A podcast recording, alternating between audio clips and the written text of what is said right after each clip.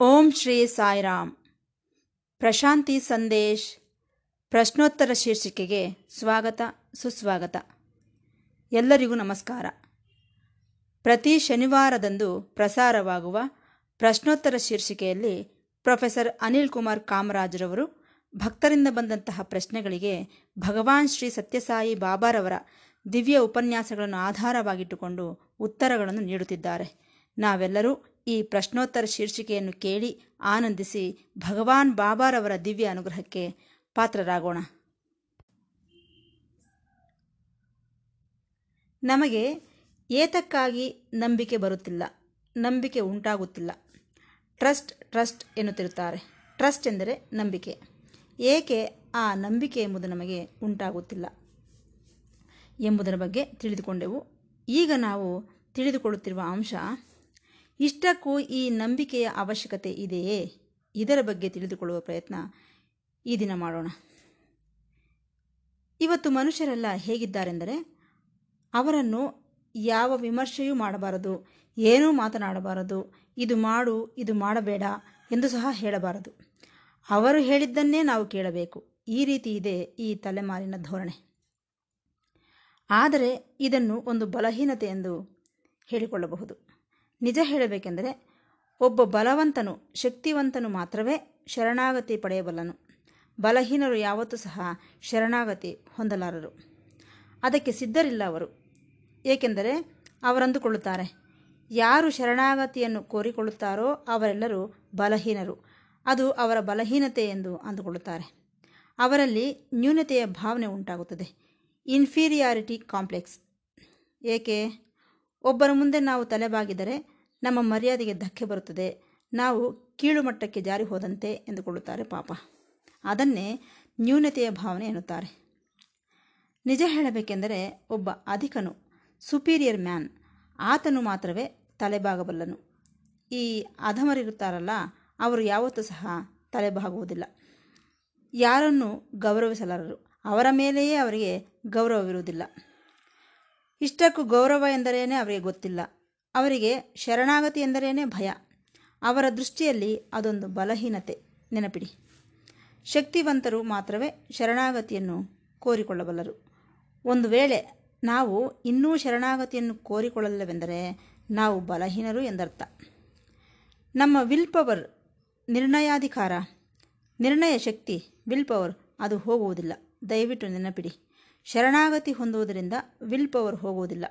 ಅದು ಅಲ್ಲದೆ ಈ ಶರಣಾಗತಿಯಿಂದ ನಮಗೆ ಈ ವಿಲ್ ಪವರ್ ನಿರ್ಣಯ ಶಕ್ತಿ ಬಹಳ ಚೆನ್ನಾಗಿ ವೃದ್ಧಿಗೊಳ್ಳುತ್ತದೆ. ಆದರೆ ಟ್ರಸ್ಟ್ ನಂಬಿಕೆ ಕಷ್ಟವೆಂದುಕೊಳ್ಳುತ್ತೀಯ? ಬಹುಶಃ ನಿನ್ನ ಹಳೆ ಅನುಮಾನಗಳು, ಹಳೆ ನೆನಪುಗಳು ನಿನ್ನನ್ನು ವೇದಿಸುತ್ತಿರಬಹುದೇನೋ ಎಂದು ನನಗನ್ನಿಸುತ್ತದೆ. ಮೊದಲು ನಾವು ಮಾಡಬೇಕಾದದ್ದು ಹಳೆಯ ಅನುಭವಗಳನ್ನು, ಗತಾನುಭವಗಳನ್ನು ಅಳಿಸಿ ಹಾಕು. ಆಗ ಮಾತ್ರವೇ ನೀನು ಧ್ಯಾನಕ್ಕೆ ಸಿದ್ಧನಾಗಬಲ್ಲೆ. ನಿಜ ಹೇಳಬೇಕೆಂದರೆ ನಾವು ಗುರು ಸನ್ನಿಧಿಯಲ್ಲಿದ್ದೇವೆಂದರೆ ಎರಡನೇ ಜನ್ಮ ಪಡೆದೆವು ಎಂದರ್ಥ. ಮೊದಲ ಜನ್ಮ ತಂದೆ ತಾಯಿಗಳಿಂದ ಬಂದದ್ದು. ಎರಡನೇ ಜನ್ಮ ಗುರು ಪ್ರಸಾದಿಸಿದ್ದು. ಇದನ್ನು ನಾವು ನೆನಪಿನಿಟ್ಟುಕೊಳ್ಳಬೇಕು. ಅಂದರೆ ನಾವು ತಂದೆ ತಾಯಿಗಳ ಮೂಲಕ ಸಂಕ್ರಮಿಸಿದ ವೃತ್ತಾಂತವನ್ನು ಬಿಟ್ಟುಬಿಡಬೇಕು. ಇನ್ಯಾವ ನೆನಪುಗಳು ಇರಬಾರದು. ಆಗ ಗುರು ನಮಗೆ ನೀಡಿದ ಈ ಎರಡನೇ ಜನ್ಮ ಆಧ್ಯಾತ್ಮಿಕ ಜನ್ಮ ಪ್ರಯೋಜನಕಾರಿಯಾಗಿರುತ್ತದೆ. ಇಷ್ಟಕ್ಕೂ ಈ ಟ್ರಸ್ಟ್ ನಂಬಿಕೆ ಇರುವವನಿಗೆ ನನಗೆ ಟ್ರಸ್ಟ್ ನಂಬಿಕೆ ಇದೆ ಎಂಬ ವಿಚಾರವು ಆತನಿಗೆ ಗೊತ್ತಿಲ್ಲ. ಟ್ರಸ್ಟ್ ನಂಬಿಕೆ ಬೇಕೆಂದು ಕೋರಿಕೊಳ್ಳುತ್ತಿದ್ದಾನೆಂದರೆ ಅದಕ್ಕಾಗಿ ಎದುರು ನೋಡುತ್ತಿದ್ದಾನೆ ಎಂದರ್ಥ. ಇತ್ತೀಚಿನ ದಿನಗಳಲ್ಲಿ ಒಂದು ಮಾತು ಕೇಳಿಬರುತ್ತಿದೆ ಪ್ರೇಮವೇ ಆಹಾರ ಎನ್ನುತ್ತಿದ್ದಾರೆ. ಮಗುವಿಗೆ ಆಹಾರ ಕೊಡಬಹುದು, ಪೋಷಕಾಂಶಗಳನ್ನು, ಪೋಷಕ ಪದಾರ್ಥಗಳನ್ನು ಕೊಡಬಹುದು. ಆದರೆ ಪ್ರೇಮವನ್ನು ಕೊಡದೇ ಹೋದರೆ ಆ ಮಗುವಿನಲ್ಲಿರುವಂತಹ ಆ ಜೀವಶಕ್ತಿ ಬೆಳೆಯುವುದಿಲ್ಲ. ಆ ಮಗುವಿನಲ್ಲಿರುವಂತಹ ಆ ಜೀವ, ಸೋಲ್ ಅದು ಅಪರಿಪಕ್ವವಾಗಿರುತ್ತದೆ. ಆ ಮಕ್ಕಳಿಗೆ ಈ ಪ್ರೇಮ ಸೇರುತ್ತದೆಯೋ ಇಲ್ಲವೋ ಎಂಬುದನ್ನು ತಿಳಿದುಕೊಳ್ಳಬಲ್ಲೆವು. ಆ ಪ್ರೇಮ ಕೊಡಬೇಕಾದ ಅವಶ್ಯಕತೆ ಇದೆಯೋ ಇಲ್ಲವೋ ಎಂಬುದನ್ನು ಸಹ ನಾವು ಗ್ರಹಿಸಬಲ್ಲೆವು. ಒಂದು ಮಾತು ಮಕ್ಕಳಿಗೆ ಬೇಕಾಗಿರುವಂತಹ ಅವಶ್ಯಕತೆಗಳು, ಪೋಷಕಾಂಶಗಳು, ಔಷಧಿಗಳು ಆಸ್ಪತ್ರೆಯಲ್ಲಿದ್ದರೆ ಎಲ್ಲವನ್ನೂ ಕೊಡಬಹುದು. ಆದರೆ ತಾಯಿಯ ಲಾಲನೆ ಪಾಲನೆ, ಆಕೆಯ ಆಲಿಂಗನ, ಆಕೆ ಮುದ್ದಾಡದೆ ಹೋದರೆ ನಿಜವಾದ ಪ್ರಾಣಶಕ್ತಿ ಇಲ್ಲದಂತೆಯೇ? ತಾಯಿ ಪ್ರೇಮವನ್ನು ಪಡೆಯದ ಮಗುವಿಗೆ ನೀವು ಎಷ್ಟು ಕೊಟ್ಟರೂ ಆ ಮಗು ವೃದ್ಧಿಗೊಳ್ಳುವುದಿಲ್ಲ. ಕ್ಷೀಣಿಸಿ ಹೋಗುವ ಪ್ರಮಾದವಿದೆ. ಒಬ್ಬ ಮೂರ್ಖನಂತೆ ಬೆಳೆಯುವ ಅವಕಾಶವಿದೆ. ಆದ್ದರಿಂದ ಚಿಕ್ಕ ಮಗುವನ್ನು ತಬ್ಬಿಕೊಳ್ಳಬೇಕು. ನಮ್ಮ ಪ್ರೀತಿಯನ್ನು ಹಂಚಬೇಕು. ಏಕೆಂದರೆ ಪ್ರೇಮ, ಆಹಾರ. ಈ ವಿಚಾರವನ್ನು ವಿಜ್ಞಾನಿಗಳು ಇತ್ತೀಚಿನ ದಿನಗಳಲ್ಲಿ ಗ್ರಹಿಸುವುದಕ್ಕೆ ಕಲಿಯುತ್ತಿದ್ದಾರೆ. ಒಂದು ವಿಚಾರವನ್ನು ನಾವು ನಿಮಗೆ ಹೇಳಬೇಕು. ಬರುವ ಮುಂದಿನ ಕಾಲದಲ್ಲಿ ಇಪ್ಪತ್ತು ಮೂವತ್ತು ವರ್ಷಗಳ ನಂತರ ಈ ಟ್ರಸ್ಟ್ ನಂಬಿಕೆಯೂ ಸಹ ಆಹಾರವೇ. ಶಕ್ತಿಯುತವಾದಂಥ ಆಹಾರವಾಗುತ್ತದೆ. ಪ್ರೇಮಕ್ಕಿಂತಲೂ ಶ್ರೇಷ್ಠವೆಂದು ನಿರೂಪಿಸಲ್ಪಡುತ್ತದೆ. ಹೇಗೆಂದರೆ ಪ್ರಾರ್ಥನೆಯಂತೆ. ಇಷ್ಟಕ್ಕೂ ಈ ಪ್ರಾರ್ಥನೆಯೇ ನಂಬಿಕೆ. ನೆನಪಿಡಿ. ಸೂಕ್ಷ್ಮ ರೂಪದಲ್ಲಿರುವಂಥದ್ದು. ಅದನ್ನು ನೀನು ಅನುಭವಿಸಬಹುದು. ನಿನಗೆ ನಂಬಿಕೆ ಇದ್ದಿದ್ದೇ ಆದರೆ ನೀನು ಗುರುವಿನೊಂದಿಗೆ ಸಾಹಸಕ್ಕೆ ಸಿದ್ಧಪಡುತ್ತೀಯ ಎಂಬ ವಿಚಾರವನ್ನು ಗುರುತಿಸು. ನಿನ್ನ ಜೀವನದಲ್ಲಿ ಮರುಕ್ಷಣವೇ ಬದಲಾವಣೆ ಬರುತ್ತದೆ. ಅದನ್ನು ನೀನೇ ಗಮನಿಸುತ್ತೀಯ. ಆದರೆ ನಂಬಿಕೆಯೇ ಇಲ್ಲದೆ ಹೋದರೆ ಹಾಗೇ ನಿಂತು ಬಿಡುತ್ತೀಯ ನಿಸ್ಸಹಾಯಕನಾಗಿ. ಗುರು ಮಾತನಾಡುತ್ತಿದ್ದಾನೆ, ನಿನ್ನನ್ನು ಆಕರ್ಷಿಸುತ್ತಿದ್ದಾನೆ, ಆದರೆ ನೀನು ಮಾತ್ರ ಸಿಕ್ಕಿ ಹಾಕಿಕೊಂಡಿದ್ದೀಯ?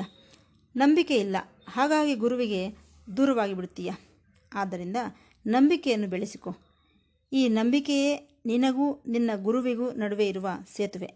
ಆಗ ಈ ಗುರುವಿನ ಬೋಧನೆ ಎಷ್ಟೋ ಕಾಂತಿವಂತವಾಗಿ, ಫಲವಂತವಾಗಿ, ಸಾರವಂತವಾಗಿ, ಎಷ್ಟೋ ಪ್ರಯೋಜನವನ್ನು ನಿನಗೆ ನೀಡುತ್ತದೆ.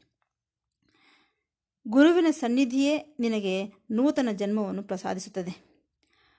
ಗುರು ನಮ್ಮೊಳಗಿರುವಂತಹ ಗತಕ್ಕೆ ಸಂಬಂಧಿಸಿದಂಥವುಗಳನ್ನೆಲ್ಲ ಕತ್ತರಿಸಿ ಹಾಕುತ್ತಾನೆ. ಸರಿ, ಇದಕ್ಕೆ ಗ್ಯಾರಂಟಿ ಏನು ಎನ್ನುತ್ತೀರೇನು? ನಂಬಿಕೆಗೆ ನಂಬಿಕೆಗೆ ನಂಬಿಕೆಯೇ ಗ್ಯಾರಂಟಿ. ನಂಬಿಕೆಗೆ ಬೇರೆ ಗ್ಯಾರಂಟಿಯ ಅವಶ್ಯಕತೆ ಇಲ್ಲ. ದಯವಿಟ್ಟು ಗಮನಿಸಿ. ಟ್ರಸ್ಟ್ ಎಂದರೆ ಮೊದಲಿನಿಂದಲೂ ಹೇಳಿದಂತೆ ದೃಢವಾದ ನಂಬಿಕೆ. ಈ ಟ್ರಸ್ಟ್ ಎಂಬುದು ಎರಡು ರೀತಿಯಲ್ಲಿ ಏರ್ಪಡಬಹುದು. ಇದನ್ನು ಚೆನ್ನಾಗಿ ನೆನಪಿಟ್ಟುಕೊಳ್ಳಬೇಕು ಈ ಎರಡರಲ್ಲಿ ಒಂದು ಕೆಲಸಕ್ಕೆ ಬಾರದು ಅನಾವಶ್ಯಕವಾದದ್ದು. ಎರಡನೆಯದು ಅವಶ್ಯಕತೆ ಇರುವುದು, ಬೆಳೆಸಿಕೊಳ್ಳಲೇಬೇಕಾದದ್ದು. ಒಂಟಿಯಾಗಿದ್ದಾಗ ಏನೋ ಭಯದಿಂದ ಇರುತ್ತದೆ ನಮಗೆ. ಭದ್ರತೆ ಇಲ್ಲ ಎನಿಸುತ್ತಿರುತ್ತದೆ. ಆಗ ಏನು ಮಾಡಬೇಕು?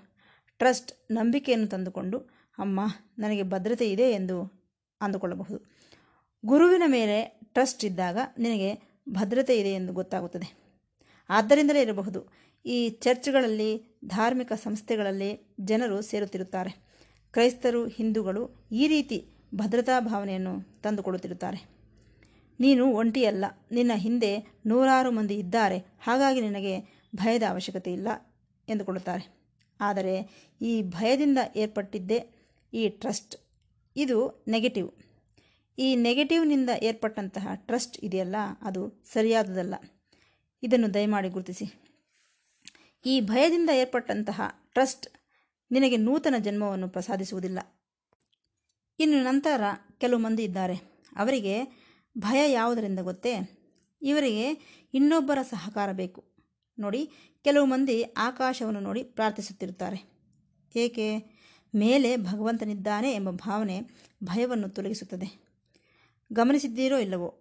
ನಾವು ಕತ್ತಲೆಯಲ್ಲಿ ಹೋಗುತ್ತಿದ್ದಾಗ ವಿಸಿಲ್ ಹಾಕುತ್ತಿರುತ್ತೇವೆ. ಇಲ್ಲವೇ, ಹಾಡುಗಳನ್ನು ಹಾಡುತ್ತಿರುತ್ತೇವೆ. ಆದರೆ ಅದೇನು ಅಷ್ಟು ಉಪಯೋಗಕರವಾಗಿರುವುದಿಲ್ಲ. ಏಕೆಂದರೆ, ಹಾಡುತ್ತಿದ್ದರೆ ಆ ಕತ್ತಲೆಯಲ್ಲಿ ನಿನಗೆ ಸ್ವಲ್ಪ ಧೈರ್ಯ ಬ, ಬರಬಹುದು. ಆ ರೀತಿ ಹಾಡುತ್ತಿದ್ದಾಗ ನೀನೊಂದು ವ್ಯಾಪಕದಲ್ಲಿ ಪರಿಮಿತಿಯಲ್ಲಿರುತ್ತೀಯ. ಆದರೆ ಪೂರ್ತಿಯಾಗಿ ಭಯ ತೊಲಗುವುದಿಲ್ಲ. ಅದೇ ರೀತಿ ವಿಜಿಲ್ ಹಾಕುತ್ತಿರುತ್ತೀಯ. ಆಗ ಕತ್ತಲು ಅಪಾಯ ಎಂಬ ವಿಚಾರವನ್ನು ಮರೆತು ಹೋಗುತ್ತೀಯ ಆದರೆ ನಿನ್ನೊಳಗೆ ಬದಲಾವಣೆ ಬರುವುದಿಲ್ಲ. ಅಪಾಯ, ಭಯ ಇನ್ನೂ ಇರುತ್ತಲೇ ಇವೆ. ಇನ್ನೂ ಹೆಚ್ಚಾಗುತ್ತವೆ ಏನೋ. ಏಕೆಂದರೆ ಈ ರೀತಿ ಹಾಡುತ್ತಿದ್ದರೆ ನೀನು ಸಂಪೂರ್ಣವಾಗಿ ಅದರೊಳಗೆ ಮುಳುಗಿ ಹೋಗುತ್ತೀಯ. ಆಗ ಕಳ್ಳನಿಗೆ ಕಳ್ಳತನ ಮಾಡುವುದು ಬಹಳ ಸುಲಭವಾಗುತ್ತದೆ. ಏಕೆಂದರೆ ನೀನು ಎಚ್ಚರಿಕೆಯಿಂದ ಇರುವುದಿಲ್ಲ, ಅಜಾಗ್ರತೆಯಿಂದ ಇರುತ್ತೀಯ. ಅದೇ ರೀತಿ ವಿಸಿಲ್ ಹಾಕಿದಾಗಲೂ ಕೂಡ ಅದೇ ರೀತಿ ಇರುತ್ತದೆ. ಏನೋ ನನಗೆ ಭಯವಿಲ್ಲ ಎನ್ನುವಂತಹ ಭಾವನೆಯಲ್ಲಿರುತ್ತೀಯ ಅಷ್ಟೇ. ಆದ್ದರಿಂದ ಭಯದಿಂದ ಟ್ರಸ್ಟ್ ಏರ್ಪಟ್ಟಿದ್ದೇ ಆದರೆ ಅಂತಹ ನಂಬಿಕೆ ಅವಶ್ಯಕತೆ ಇಲ್ಲ ಅದು ಸುಳ್ಳು. ದಯವಿಟ್ಟು ಗಮನಿಸಿ. ಆದ್ದರಿಂದ ಈ ಟ್ರಸ್ಟ್ ಎಂಬುದು ಎಲ್ಲಿಂದ ಬರುತ್ತದೆ? ಪ್ರೇಮದಿಂದ ಹುಟ್ಟಿ ಬರಬೇಕು ಅದು. ಒಂದು ವೇಳೆ ನಿನಗೆ ಟ್ರಸ್ಟ್ ನಂಬಿಕೆ ಬಾರದೆ ಹೋದರೆ ಅದರ ಬಗ್ಗೆ ನೀನು ಕೃಷಿ ಮಾಡಬೇಕಾಗಿರುತ್ತದೆ. ಗತದಲ್ಲಿ ಹಿಂದೆ ನಿನಗೆ ಭಯ, ಹೊರೆ, ಭಾರ ಎಲ್ಲವೂ ಇವೆ. ಅವುಗಳನ್ನು ಇಳಿಸಿಬಿಡು. ಶುದ್ಧಿಗೊಳಿಸಿಕೊ. ಆಗ ಟ್ರಸ್ಟ್ ನಂಬಿಕೆ ಎಂಬುದು ಏರ್ಪಡುತ್ತದೆ ಎಂದು ಹೇಳುತ್ತಾ ಈ ಭಾಗವನ್ನು ಮುಕ್ತಾಯಗೊಳಿಸುತ್ತಿದ್ದೇನೆ. ಮತ್ತೆ ಭೇಟಿಯಾಗೋಣ. ಸಾಯಿರಾಮ್.